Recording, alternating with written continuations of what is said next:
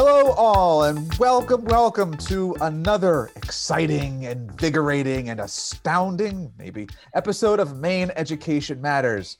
We're your number one source for information eh, and, well, highly mediocre analysis of education, legislation, and policy, straight from the Education Cultural Affairs Committee in the Maine Legislature, the Maine Department of Education, and beyond.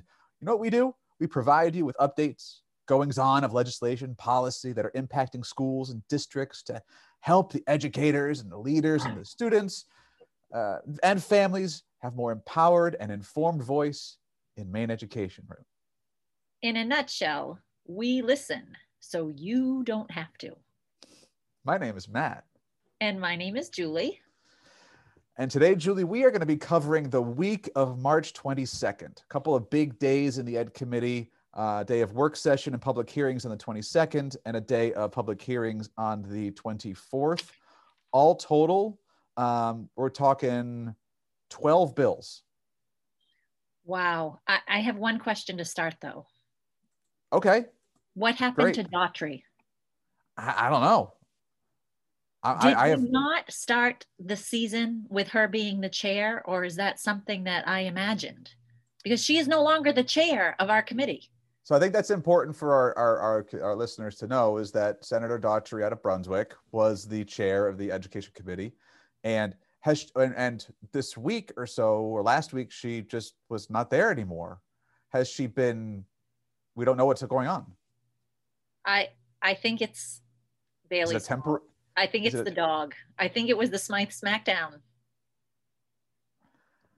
Oh my goodness so you're responsible? Is that what, you're, what we're saying here? It could be. So if any of our listeners know why at least we think she started as the chair as the joint standing committee and now is no longer um, we would like to know because i've scoured the tube of the u and i can't seem to find the information yeah and I, I don't know if it's a temporary thing if it's a like a, like it's a you know a temporary thing she has to leave for some emergency medical or family thing i don't know. Or if this is a permanent thing and i don't know if that means she's out of the legislature. I don't know if she i, I just don't know. But it is no, important to know I, that. i went i did do a little research and i did go on her legislative page and it just says that she is connected with the joint committee of education and cultural affairs and then coach raff senator rafferty when I went to his page, it certainly said that he is the chair. So to be determined. I have one more question though. When okay. you when you coin the phrase highly mediocre. Yeah. Is that an oxymoron? Um define oxymoron. Well, I mean, I mean in your in your oh, so go ahead. Right. So you know jumbo shrimp two words that are opposite. So when you started to say highly i was you know starting to say oh maybe i've improved in my analysis but then you added mediocre. So or maybe i'm the highly component and you're the mediocre component. Oh see i, I look at it this way. I look at it as you are very much the highly. Okay you're, okay. you're the highly. And i am so low that we average out at a highly mediocre because I'm I'm like so low. You bring us up to above mediocre. I'm so glad you think that. I'm going to make sure that my husband and children are forced to listen to that part because they need Yeah, put that just put that on constant loop in your house. There we go. There we go. So on March the 22nd, let's start off with uh, a couple of work session bills. First was LD 453 an act to establish a permanent appointment to the mem- as of a member of the Wabanaki tribe to the Board of Trustees of the University of Maine system. Right. It seems that it was a language change that instead of referring to the said representative as a Wabanaki from the Wabanaki tribe, they would prefer, the sponsors of this bill would prefer that it be changed to a federally recognized Indian tribe or band, that that language would sit better in statute. What did you think of that adjusted language? Um, my thinking of that adjusted language is that I wasn't impressed by it. Really? No. Hmm. No, I was I was actually really hoping that it would specifically be Wabanaki because it would put the the Maine tribes particular um, in that position and it would focus on the Maine tribes. It is my understanding that Wabanaki Yeah. is a federally recognized tribe that is more encompassing than Maine. And that when we talk about the Wabanaki in Maine, we're talking about Micmac, Penobscot. Um, feel free to jump in. I don't have my notes in front of me. Two other, no, and you are listening. As we record this podcast, there are announcements going on at um, Matt's location. Yeah, there there sure are. It's end of end of the school day here. Yes. So sorry about that, folks.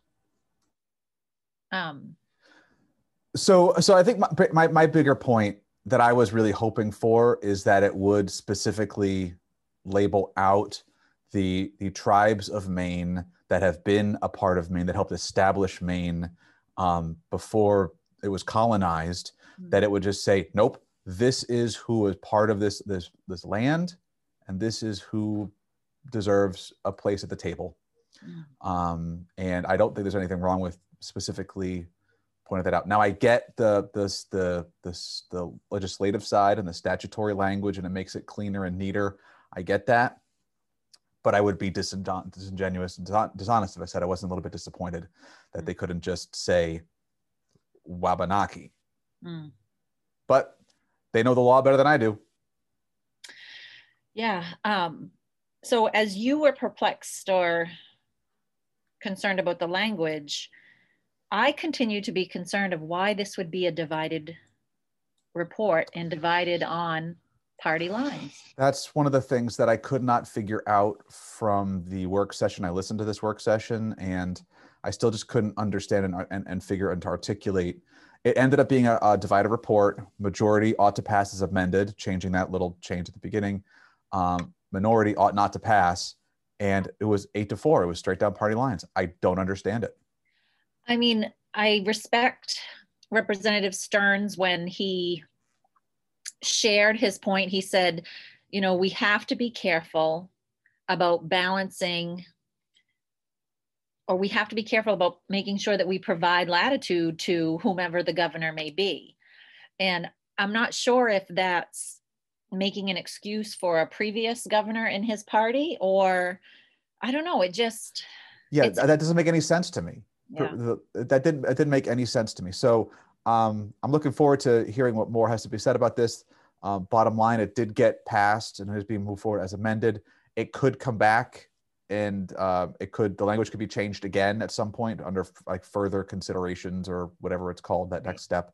Um, but we'll see what happens. But it has moved forward, and uh, and an eight to four all party lines. The other one that day, LD 15, an act to create new models of Maine manufacturing, employment, and education, presented by Representative Sylvester out of Portland. Also a divided report. Majority ought to pass as amended nine votes. Minority ought not to pass three. So we did have a little, a little bit We did have a, a little cross uh, bipartisanship. Yes. Otherwise, it, it was it was completely by it was completely partisan. Um, so a couple of things moving forward on the 22nd. They then took a break that I've had would had some lunch. We can only assume one place they went for lunch. Um, Cross you you do know they're remote, sweetheart. I still I'm assuming that they still commute in to go to the Cross Cafe for lunch. Okay, I just I just wanted to make sure you're aware. I'm wait. I'm not ready to get off this yet. Okay, let's go back. All right, just a few a few thoughts. One, um, again, Representative Stearns asking, is this bill really necessary? Um, and I just, I think people answered him that, you know, this is for an improved economy, yada, yada, yada. I love that. Um, but going back to, I think it was the hearing, what did you think when Senator Woodsome, this goes along with some of our language conversations we've had, he would like to see the term adult education changed to extended education. Did you catch that? Or have you heard that? I have I, I I must have missed that part, but as we were sitting here thinking and uh, talking, um, I don't I don't hate the idea. I don't love the idea. Okay. I have some more, more some more thinking on it to do because I don't really I never really like the words adult education anyway. But I think and I think the the implication or the the intention of the word of the word change is really really good to make it so that you know that idea of a lifelong learner is always there and we're just keeping going and it's to anybody um, so i think that's some that's that's worth some consideration hmm. you know i know why you're hurrying me onto um, the hearings i've got your number matt Druitt card. Uh, what, what did i do? What, what am i doing here? Dolly testified. Yeah. Or dolly provided t- testimony. So you keep hurrying me through 453 and 515 because you want to talk about dolly. Um you know julie when when you when you know me you know me. And when you call me out you call me out. The one thing that i look forward to more in my life than anything else is testimony from dolly sullivan because that is like the epitome of testimony. And it is a thing that um, I really don't sleep well until I'm able to see testimony from Dolly. So you caught me. That's exactly it. Uh, hands up. I'm just going in the back, you know, read me my Miranda rights. So before this um, LD 326 was introduced, I got a kick out of they had an hour long lunch break. And I'm sure some of them may have gone down to the, a few of them may have gone down to the Cross Cafe, but um, I just love Representative McCrea from Fort Fairfield, and he's he shared the story that you know when he started in education, he had an hour long lunch, and then when he finished in 2016, he was lucky if he had a 25 minute lunch. So he was very appreciative yep. that the committee had a, a lunch hour. Um, as it was in the beginning of his education career. But um, 326, I can't wait to hear what you think of this. What, oh what is, boy! What, what what does Representative Fecteau have up his sleeve here? Well, to so as of the current count, Representative Fecteau is now tied with Representative Brennan for bills presented to the Education Cultural Affairs Committee. Both of them sit at 10 bills. They have now they are now brought or bringing forward.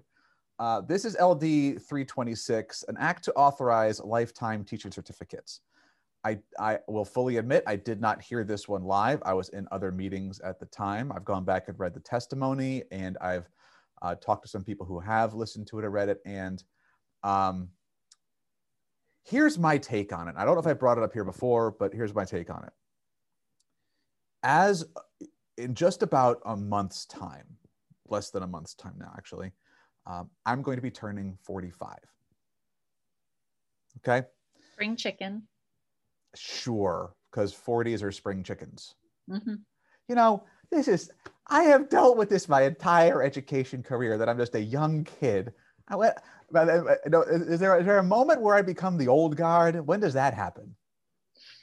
Well, you keep choosing co hosts who are older than you. So I think that's your own fault. There's a reason for that. You bring the wisdom right? Well, no, that would be saying that Matt Shea brought wisdom.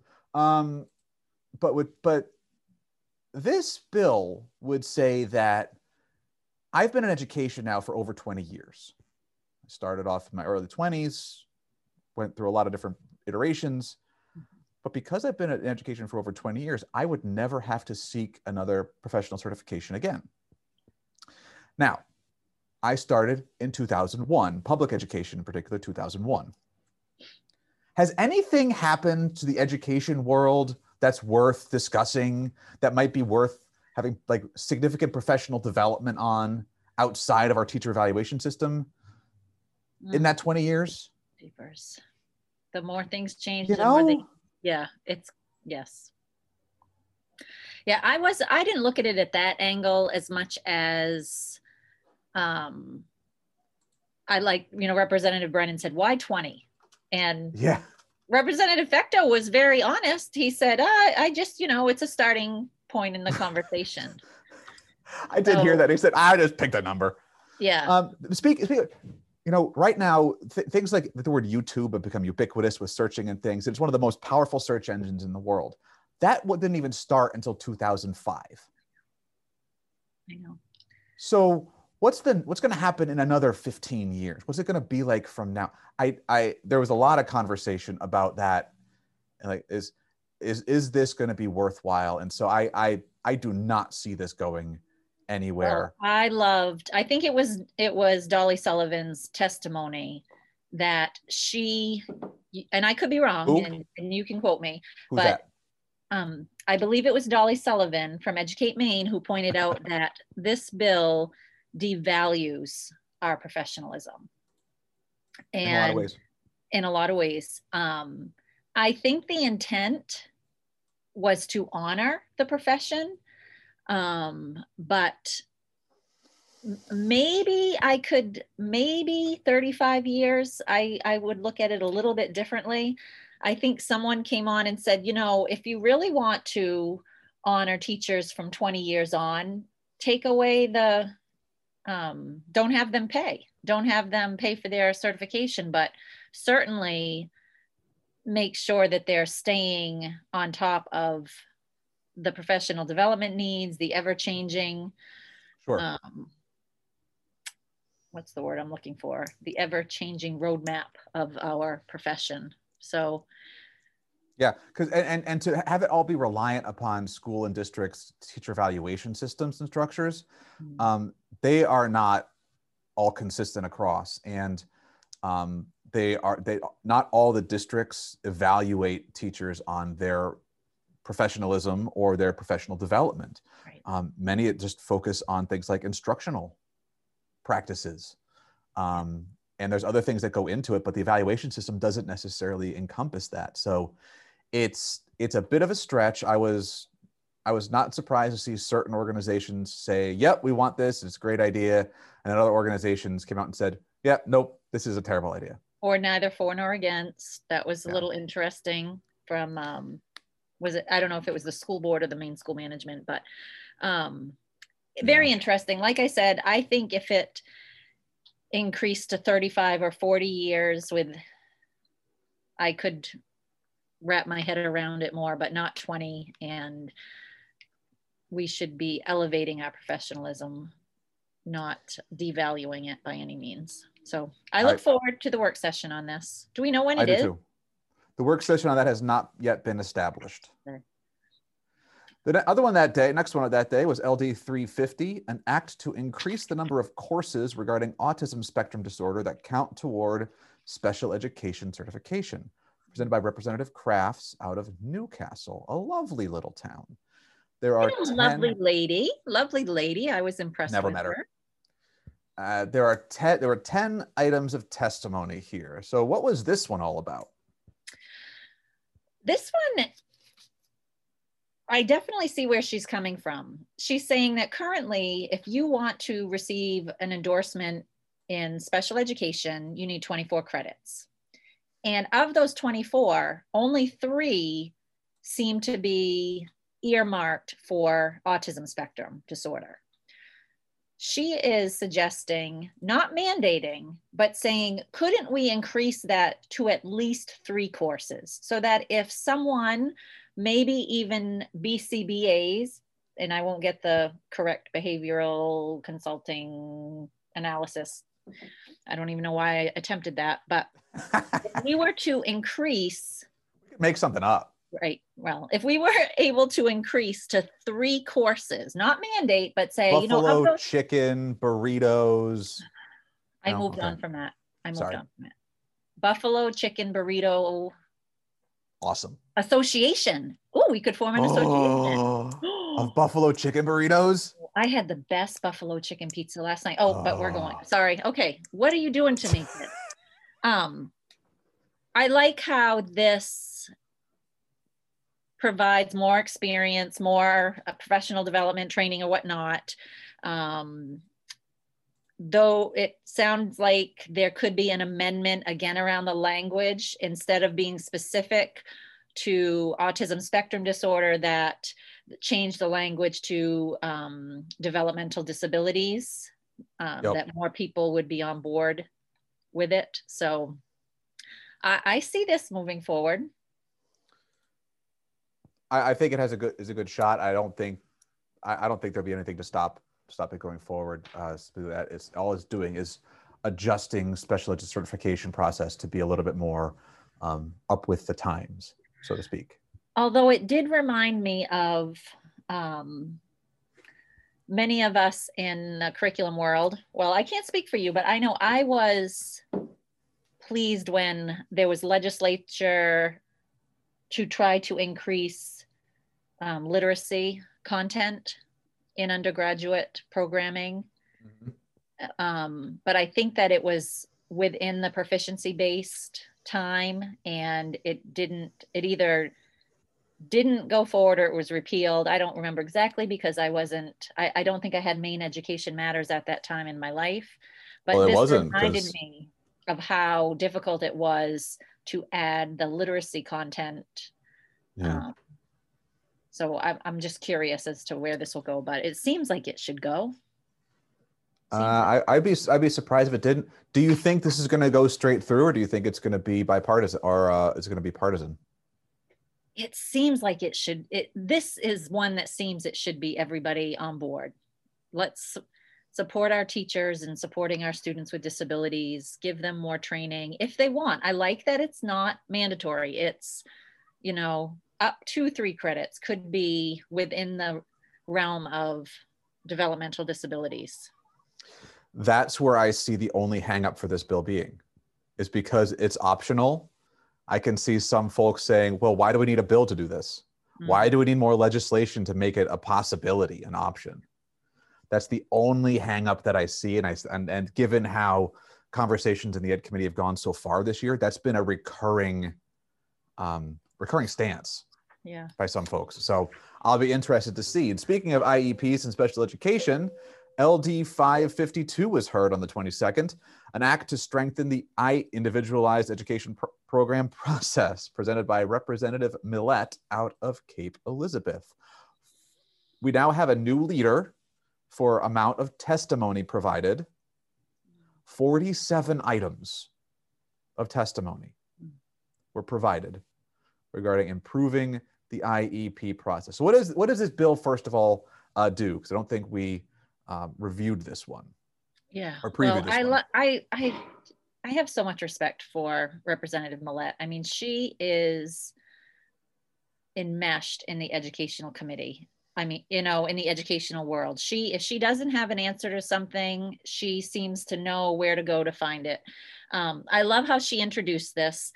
She said there are five sections to this, two changes in the law, but only one purpose. And she talked about codifying, codifying, codifying, codifying the process. And the two major changes, which when Erin Frazier came on from the DOE to testify neither for nor against, she really confused me. When all of the testimony for it, I completely understood that they want it to be a consent situation where right now the federations the coalitions the the lawyers they all see the iep process as if the special ed director wants it to go one way it's going to go that way and parents don't have a say. This 552 would be more supportive around no this is truly an iep team decision we're going right. to reach consensus um, before we move forward so that was one part of it. The other part is this law specifically includes the language that ed techs would be included in the IEP process.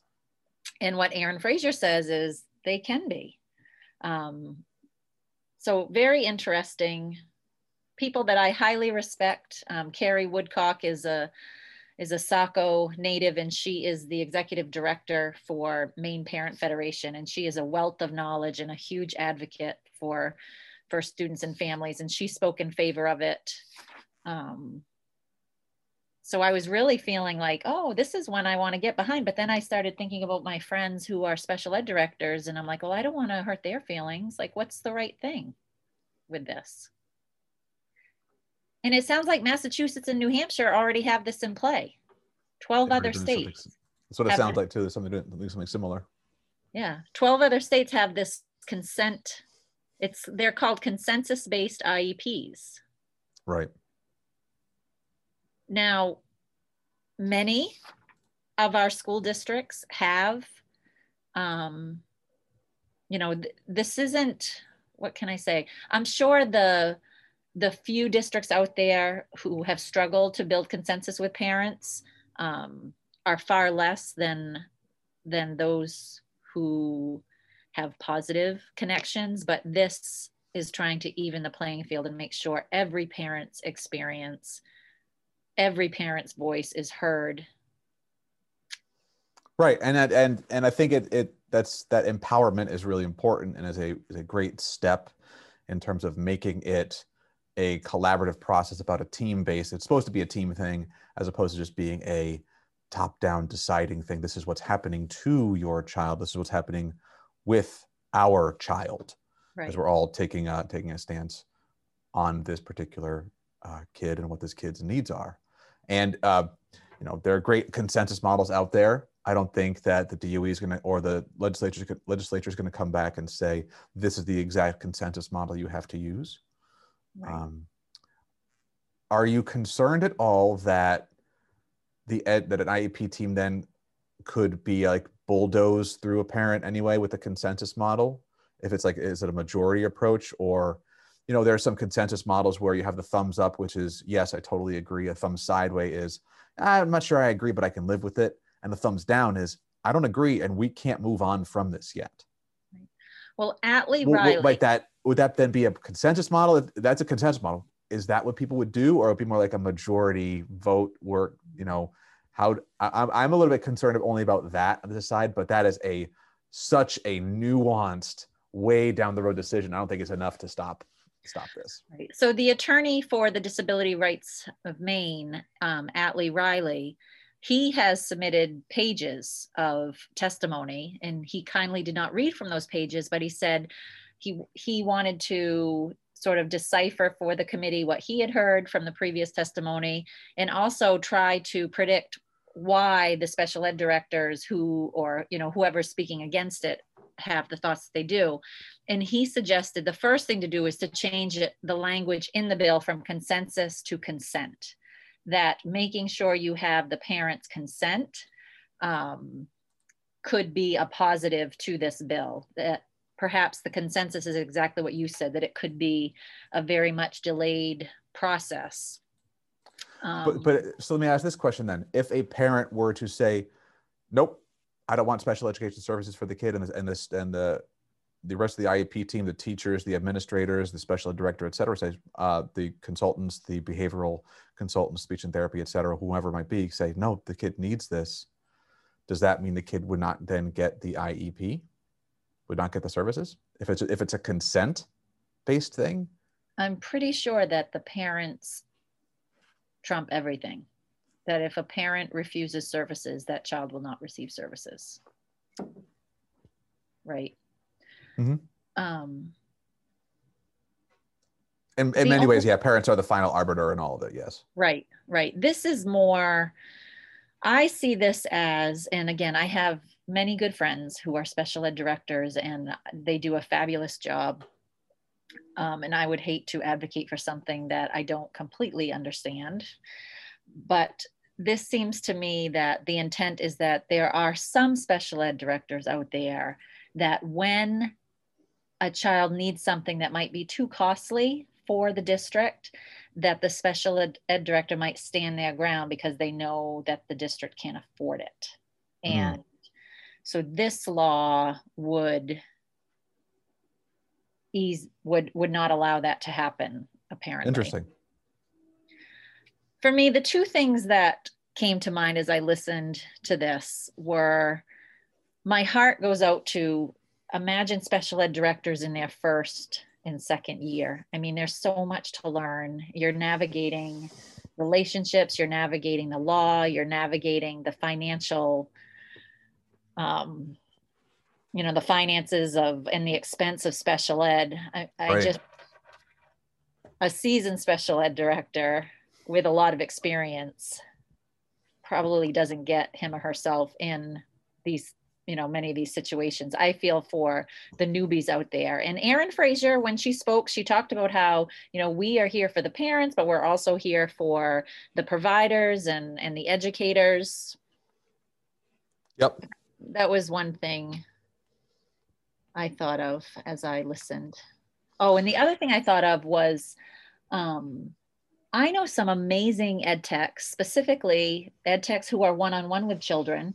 Some of them definitely want to be at that table and they want to be able to voice their opinion. But they're but not all ed techs want to be at that table. So whatever they do with the language of this, I hope that it's something that is what's best for that team and it's not the ed tech has to be there because I know some ed techs who would prefer to just write a little note and stay with the the child that they work with um, while the meeting happens. So don't create a cookie cutter situation. Right. I, I do like the fact in the summary it does say for that that um, that the bill also requires the IEP program team to allow a person who provides SPED services to a child with disability through regular direct contact to participate um, upon the request of the individual or the request of a team of the a member of the team.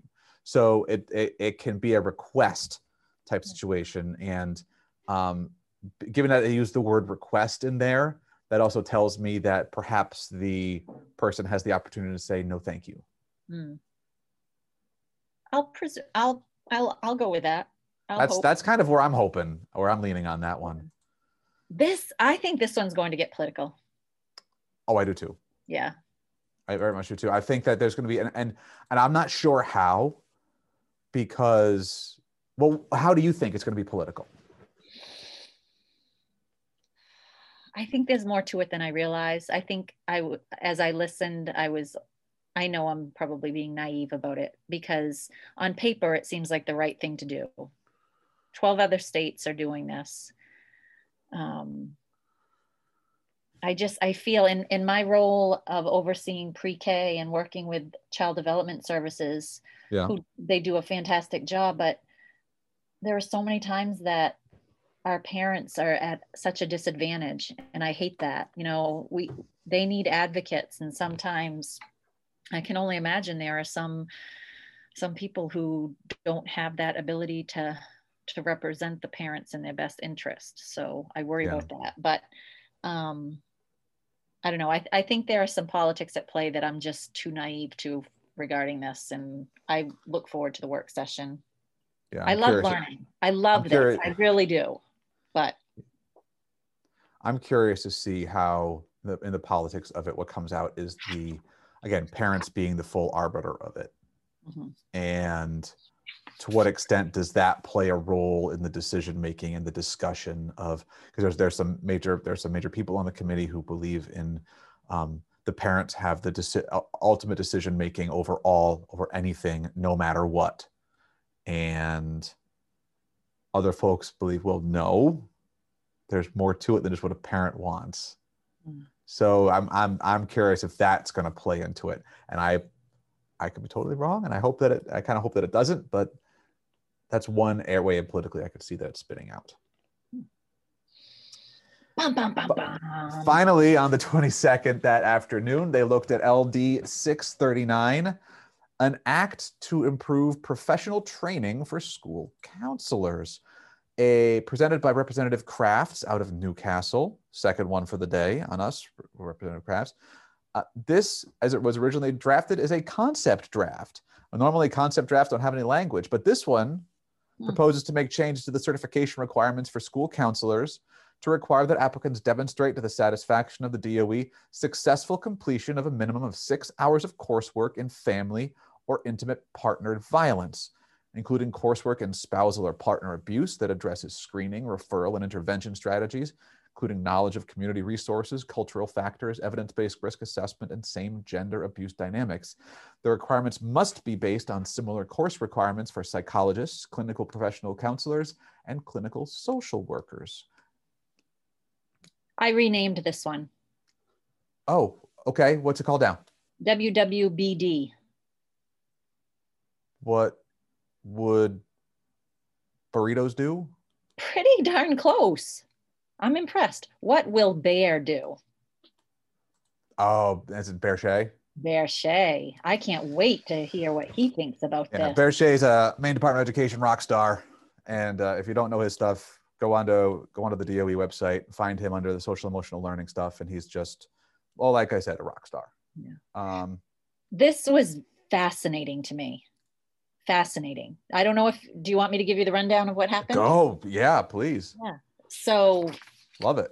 her intent, Representative Crafts, um, the intent is wonderful, right? We need to educate our, make sure our counselors have what they need to to address this, and the associations of school counseling said, no, we do not need this. We are against this.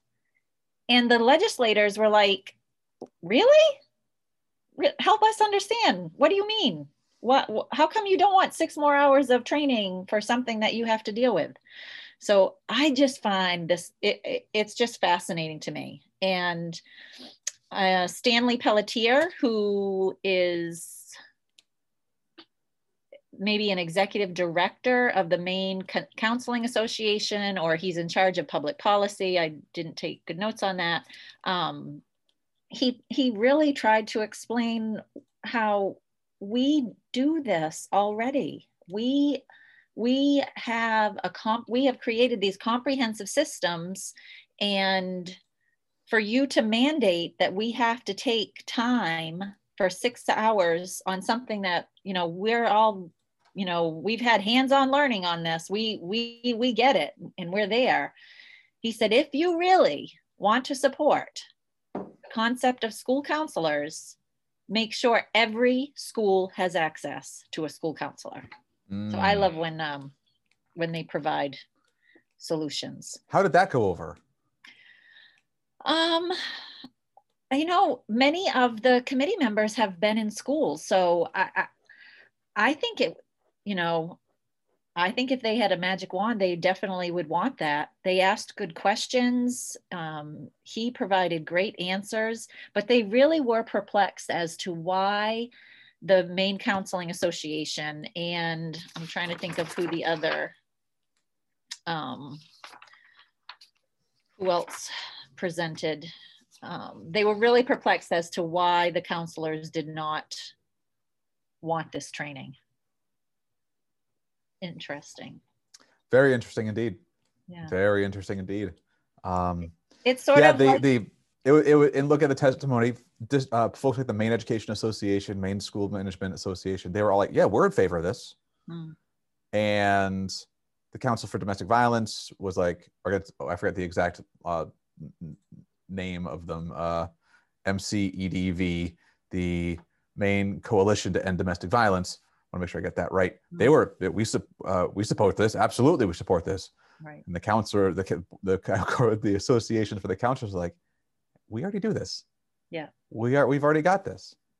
So, and I guess part of the part of the question that I would have is, yes, it's part of your tra- it's part of the current training. To what extent is it a requirement of all school counselors? right And I don't and I don't know the answer to that question. I think that's part of reasons why this um, training is out there to make sure that everyone has this. Um, it or is it one or is it one of those bills that comes forward again that's like someone had a thought about somewhere and wants to make sure that they put it in and doesn't really do their do their research? I don't know. That's it right there. I think that representative crafts her intentions were so good on this. And pelletier mr pelletier he was wonderful about you know recognizing that.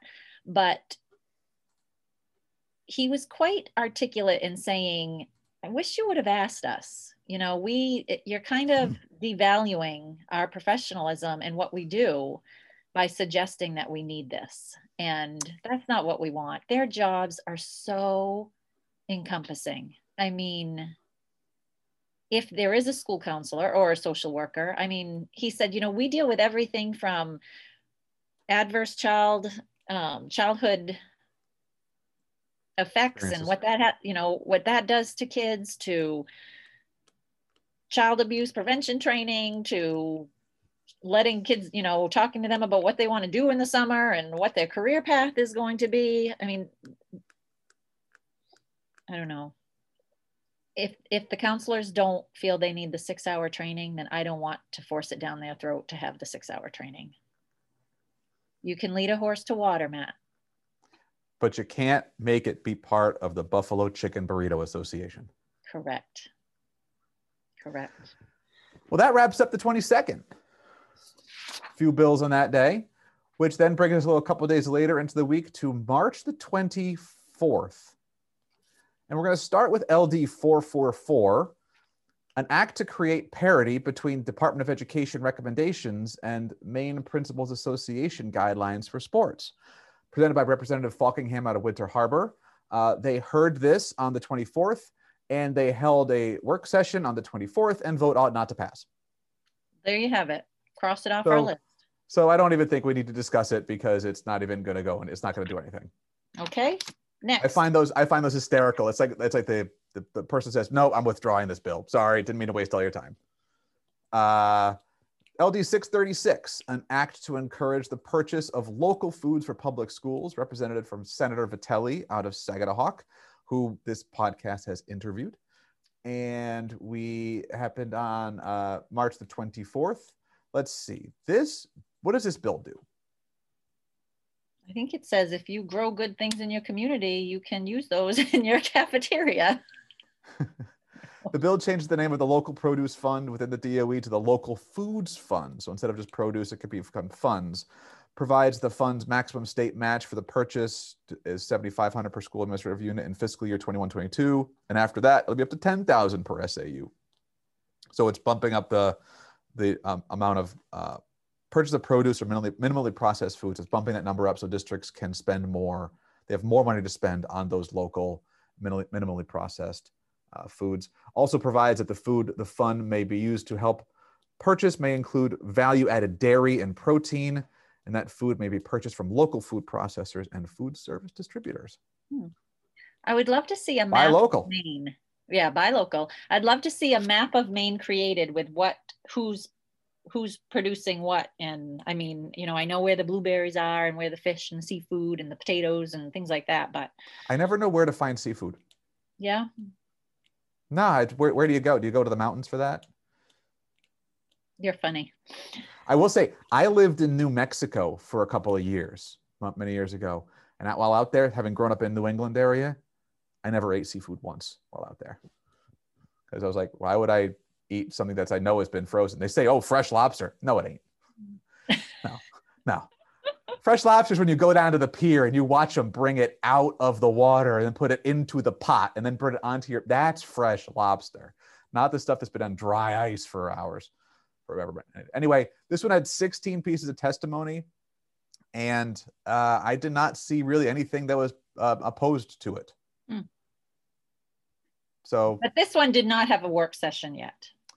It has not had a work session yet, but it has one scheduled for April the 2nd. Okay.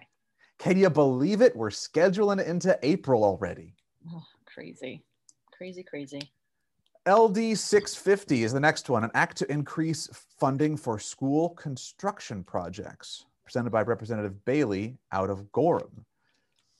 This bill had five, only five items of testimony. And what this bill did, or excuse me, what it, no, it did, what it does is it requires that the appropriation for debt service allocation for school construction be placed in a separate account than the account for general purpose aid for local schools attributable to principal and interest costs for approved major capital projects. It lost me after the bill requires. After that, I just, I kind of blacked out there.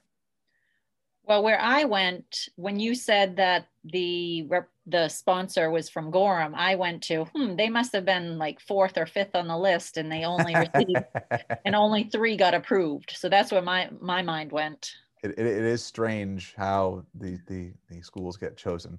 So no work session has been scheduled for that yet, um, but it does change the funding and increase funding for school projects. How do you think this one's? What do you, what do you think about this one? Because it's got funding yeah, I don't think in this in this current climate, no. Yeah, I, usually, I, you know, keep it coming back, but I don't think so. Um, they could create a task force for it though to study to study uh, whether or not the, the funding schedules. Oh my word.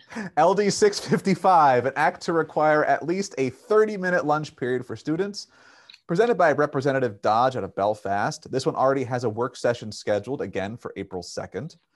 This bill, let's see, I wonder how we can explain this one. Oh, it requires that SAUs uh, provide a lunch period of at least 30 minutes for students, unless the governing body of the SAU determines by vote after notice and public hearing that a 30 minute lunch period would be impracticable.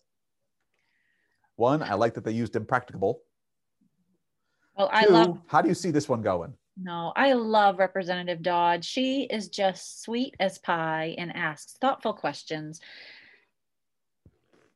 Wouldn't we all love to provide a 30 minute lunch if we could? Uh-huh. It's impossible. It is impracticable. We've tried. with with the with a lot of the ways that current schedules are set, it becomes very very very hard. Um, and I love the intent of this bill. I love the science supporting the more lunchtime for kids having a slower time. I know that my youngest is an incredibly slow eater. Mhm. Like we like dinner at my house takes well over an hour almost every night. It's it's tough. I'm done with my dinner in like 15 minutes and then I sit there for 45 Oh, um, while she just takes her time. But that's who she is. She takes a long time to eat. I know the science behind this says, yep, give them time to eat. It's better for processing. They need that time for it. They, they'll learn better for it. I get all of that. This bill has come up, kind of bills come up for the ed committee before, and they're going to say this is a local decision. right. It should not be I a would statewide love- mandate. if if one of our faithful 17 have to happen to be in a district that does have a 30 minute lunch i would love to hear how that came about i know we've talked about it we have you know we have the most updated wellness policy there can be but i think in our language it says about the practicality or impracticality of it it's just it's im- it's an impossible ask. It's it, it's an impossible ask and i think that it's going to get stuck on should the should legislation be asking that? Right. Then again you might say that well it won't happen if legislation doesn't make that ask. Hmm. but in a local control state it's going to be really hard. Like if if this was a curriculum mandate issue it'd be like well no this has to be let's go through the process and it has to be a local decision and i can see it uh, that's where it's going to stop because that's where it, it's gotten stopped the last few times it's come before. Yeah. that's my humble opinion. We'll see how that goes. A couple more on this particular day. Our first resolve in a while. Ld 705 a resolve to improve air quality and ventilation in maine's public schools presented by Representative Millett out of Cape Elizabeth, a bunch of co-sponsors as well. Uh, this resolve directs the DOE to amend its rule, Chapter 125, uh, to require standards governing air quality and ventilation for all schools. It requires that these standards apply to all public schools and apply no earlier than July 1st, 2022, and no later than July 1st, 26. And yeah, so it improves ventilation. it improves And- the standards because standards. I mean, I don't know if if your district dealt with this, but you know, Oh, yeah. with, with you know what has been happening since March, um, you know, we've had our air quality tests and we've passed them glowingly, and our teachers are saying something doesn't seem right about it, but our, you know, powers that be have said no by the law we're all set. We've done a b c and it's all set. And what this does is it tightens up those standards and says you know what? We need to improve this and we need to have higher standards rather than minimum standards. And i like it and i hope it goes forward. Do you worry that this is going to be stopped because it's going to seem like an unfunded mandate?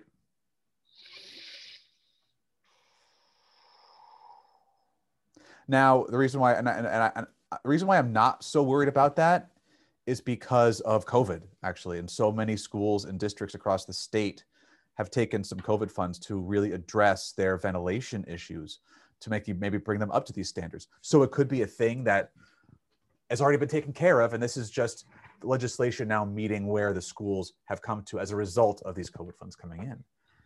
However, It- no, I, I feel it will, I think this is one of the silver linings that COVID is going to provide us. I do. Could be. I, and I, I hope so. I told I can totally I can totally see the ed committee though saying this sounds like an unfunded mandate. We need to be careful with this. Yeah, well, the superstar of the of the testimony was Christy Crocker, and she was a spokesperson for Maine Indoor Air Quality Council, and she had had her data, she had her facts, she had um, she offered collaborative opportunities. So I, again, Representative Millett, when she speaks, I listen and she's sponsoring this bill. I'm going, I would put, I would go all in on this. And I am a gambling girl, Matt. I, yeah, I, I do not want to go to a casino with you because you'll you'll just take me for everything because I am terrible at gambling, and people love playing poker I, I, because Matt, I wear everything on my face. No, I don't. I, I don't know how to good. count to twenty one. No, I didn't say I was good, but I am a gambler. I'm not um, good. I don't. I don't understand. I don't understand roulette. I don't know how that works. And that's just they throw a ball around a wheel. Um, I like. I like only doing. Uh, I, I get like fifty bucks of nickels, and I'll go to the nickel slots, just because. That noise. Drinks. No free drinks. Oh, no. You know, Pepsi or Coca Cola or Gatorade or you know whatever you choose whatever, whatever, whatever, whatever floats your boat. Maybe you float. All right. Do we have a work session for this? There uh, is not a work session for LD 705 yet, but there is a work session scheduled for the next one. LD 707, an act to promote student health by requiring SAUs to offer extracurricular sports as a requirement of receiving state education funds. No. Presented by Representative Faulkingham out of Winter Harbor. Uh, um, did I get that right? Yep. Representative uh, Faulkingham out of Winter Harbor. Uh, here's what the bill says the language quote, a school administrative unit may not receive funds under this part except for funds under Chapter 603A unless the school administrative unit maintains a program of extracurricular sports that includes a sport for which there is at that school administrative unit a sufficient number of students willing to participate you will have sports. Please tell me that there was a work session and this landed in the same place of the first one. There is a work session scheduled for for April 2nd. It, it did not go immediately, ought not to pass. Oh. Um, it did not get withdrawn. And there are currently um, two pieces of testimony one from the Maine school management, our Maine school superintendent association, and Maine school uh, board association, and they surprisingly came out in opposition. Quote, there are not and never should be mandates on schools that outline their sports programs. They are not part of essential programs and services and are the purview of local school districts and should remain that way. I mean, if you have a chance, read that testimony because it's the shortest testimony I've seen. It is one, two, three, four, five sentences total. And it just smacks down this idea. I find it hysterical. Well, as uh, you said that, uh, district students and their families support extracurricular sports in their communities. Participation should remain a local decision. We assume this bill is the result of decisions made around playing during the COVID outbreak. Those decisions and participation in extracurricular sports are and should remain in the hands of the community. Hmm. Uh, and the other was the uh, Maine Principals Association, um, let's see. Do they have anything to do with sports in the state? Just a little. Just a little bit. Um, yeah, they unanimously oppose. Hmm. Extracurricular sports and activities are quote extra outside of school. Local communities and schools can determine if what they will offer. So, I sometimes you just get these bills and you know you just kind of shake your head like, really? You will no matter what, and if you don't, you get no money cracks me up. And that ended the day on March the 24th. Public hearings, busy week from the Ed Committee. All right, final and, question of the final question. And yes. I think, you know, I think instead of a Lady Smythe shout out, I think I'm going to just have a Lady Smythe question for you. I'm sorry, I'm kind of bored okay. today. Um, I don't understand. I probably don't know the answer because I don't know a whole lot of things because I don't do a whole lot of work because that takes effort. I and I still like asking. sitting. I still like asking. Um, I just spent four hours watching that Justice League Zack Snyder cut. That's that's my that's what I do. That's four hours of my life gone.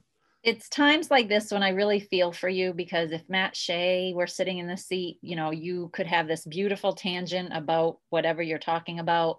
But for me, it just whew, over It, my it, head. it no, it was not. It won't wouldn't be a beautiful tangent. I Okay. maybe unpopular opinion. Not a fan of that movie. All right. So here's my question. I don't understand, and maybe it's not a question, but I'm going to say it anyway. Of the five Of or the, six, of the lessons we've learned from public hearings. Go ahead. no, no, of the what five did you say? No, of the five or six bills that were introduced, a few of them have work sessions. Like, why do some of them have work sessions scheduled? Shouldn't all that are heard on one day be worked out on another day? Like, why is that? I, I have no idea. I know that there are some bills that are were heard on the 17th, for example, that have not had work sessions scheduled. There, I'm looking at a bill 278 was back on February 17th. Uh, there was a work session for that one. Sorry, that was the mandated curriculum one. We still haven't heard back on that one. Um, there were a couple work sessions held, but I don't know. It just I, it, uh, in the scheduling. I think sometimes it might be have to do with Availability? my, my availability i in my personal opinion and that's all that it is it could be like well we see these as kind of easy yeses or easy nos and so let's just get those off while the other folks can kind of build up their case to bring before the work session maybe i don't know. Because it because of, of come- some of the ones that were put up there like that one the SAUs to require sports that one's up the 30 minute lunch that one's up the encouraging purchase of local foods that one's up on on those three got scheduled for April 2nd. I see those as being kind of just, you know, easy, easy, easy outs or easy hits. Hmm. Maybe. Um, but I could be totally wrong. Dun, dun, dun, dun. To be So no Lady Smythe shout out, no Lady Smythe smackdowns. Mm. And I think I think what we one thing that we have learned is that we have to be careful with our words here because uh, perhaps our, our SmackDown may have uh, completely taken someone out by the knees. Jeez. the power of the Smythe SmackDown, uh, taking out a attacking a dog. If anybody knows what happened to the chair chairpersonship of Mattie Daughtry, please let me know. Yeah, we'd love to know. Coach Ralph Uh, doesn't introduce with a poem.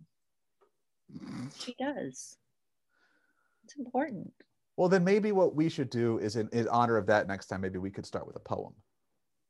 Well, it depends. Who's going to pick it out, you or me? Well, when I was in like the seventh or eighth grade, I got this gigantic, thick book of limericks, I don't think and and it was it was it was a hysterical moment because like it was like a thousand pages of limericks, and I got it. I got it for Christmas, and my, my mom was like, "Here you go, we got this great book for you because you like creative poetry, you like language and whatnot." And I so I opened it up, and I'm like, my eyes just go wide, and I go, "Oh!" And and, and she's like, "What?" I said, "Did you look in this book?" Like, no, just got you a big book of poems and limericks. Take a look. And she's like, "Oh!" I said, I, I grabbed that. Thank you very much. You know, that that came right back to school with me. I was very popular for like a week, and then I went back to being unpopular. So I I know about some people from Nantucket. If you want to talk about That's- poems, That's, not in my lingo. Not in my Okay. lingo. well, all right, then, then maybe you should pick the poem. Maybe. Maybe I'll write one. An ode to Matt. No, Or maybe I should write an ode to Bailey the dog since I I might have caused some friction. Yes, you can write ode to Bailey the dog. I'll, we'll also, over the course of the next weeks or so, we'll be taking applications for membership to the Buffalo Chicken Burrito Association. And uh, so go ahead, submit your applications, your resumes, uh, curriculum vita. Uh, is that how you say it? Vita, vita, curriculum vita, vitae. Vitae. I don't know. I don't Yeah. know. Uh, and if you wanted to connect with us, you could connect with us on Twitter at Maine Ed Matters. I'm not sure why you would, but if you'd like to, you can also find us on facebook.com slash Maine education matters. I don't know why you would either, yet if you do, we love you for it. And with that, we'll talk to you next time. Thanks for listening. Oh.